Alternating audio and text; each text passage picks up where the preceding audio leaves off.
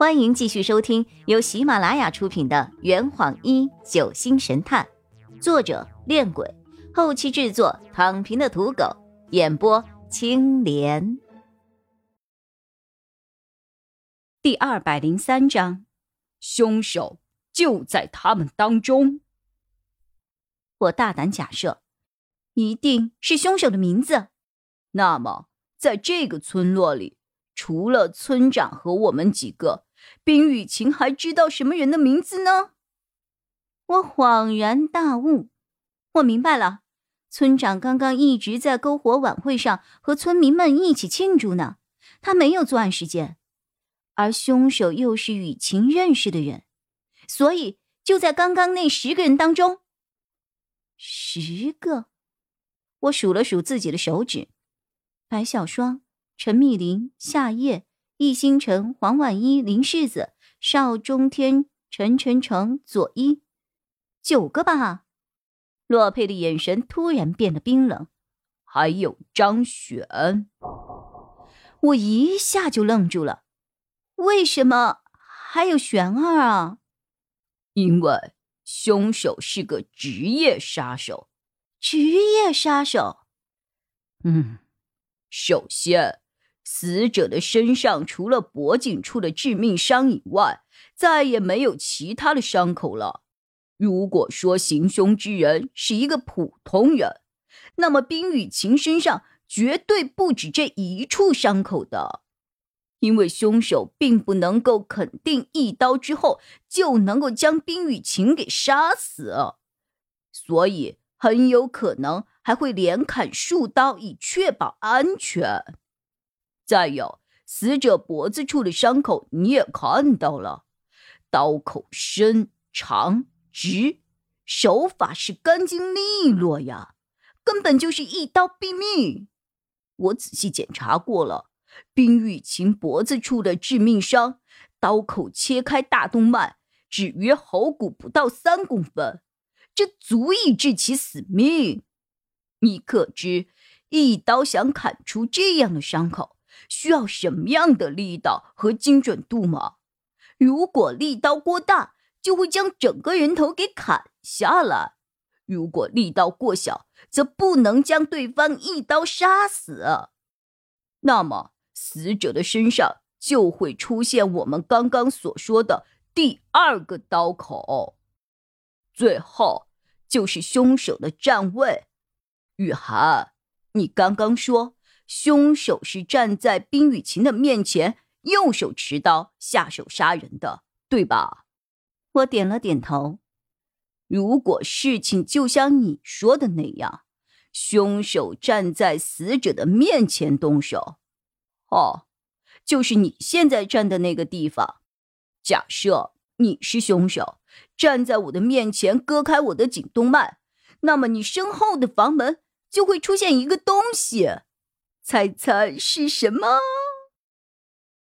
我细细的揣摩了之后，才慢慢的反应过来这两个字的意思。如果凶手是站在死者面前将其杀死的话，那死者的血迹势必会溅到凶手的身上，而凶手又是站在死者的面前，因此凶手的身体一定会挡住一部分喷溅出来的血迹，而在墙面上。或者是房门上会留下一个没有溅上喷溅型血迹的人像。然而，事实正好相反，墙面和房门上的喷溅型血迹十分完整。也就是说，凶手行凶之时并不是站在死者的面前的。我直接给出了结论：凶手是站在死者身后动刀的。洛佩向我挑了挑眉。那这么说，凶手其实是个左撇子了。我的这话一出，他瞬间又失望了。我立刻又推翻了自己的结论。哦哦，不，不对，不对。如果凶手是站在死者身后，用左手杀人的话，伤口绝对不会形成由左上方往右下方切去的路线，血迹更不会喷溅在房门上了。好吧。我编不下去了，我朝洛佩投以求助的目光。洛佩笑着叹了一口气，他让我站到了死者的位置，转过头去面向房门，我照办了。现在你就是雨晴，我就是凶手，你正准备跑进自己的房间里。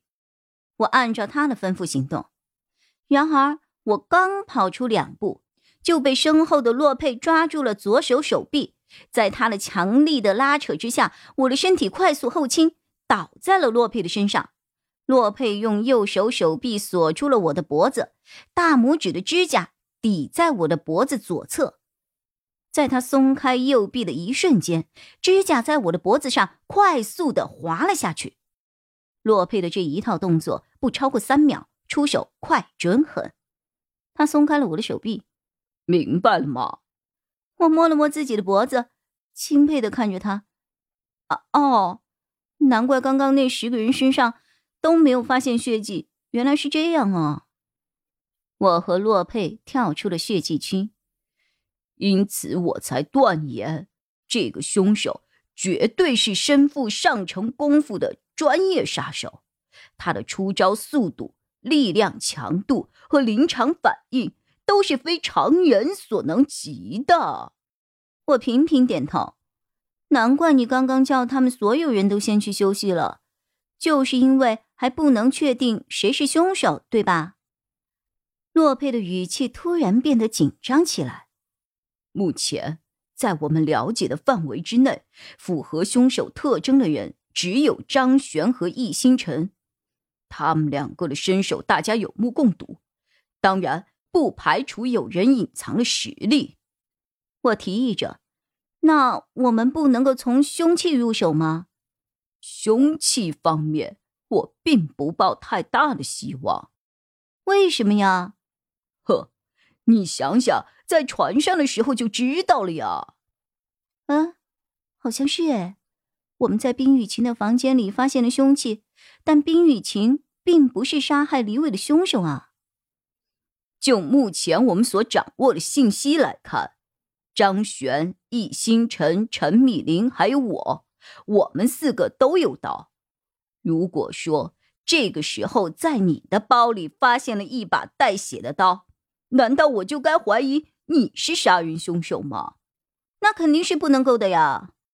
不过，我们可以初步确定这样一个事实：按照我们刚才的推理。凶手应该是一把短刀。这坛已经喝完了，呵，你猜出凶手是谁了吗？啊，老板，拿酒来。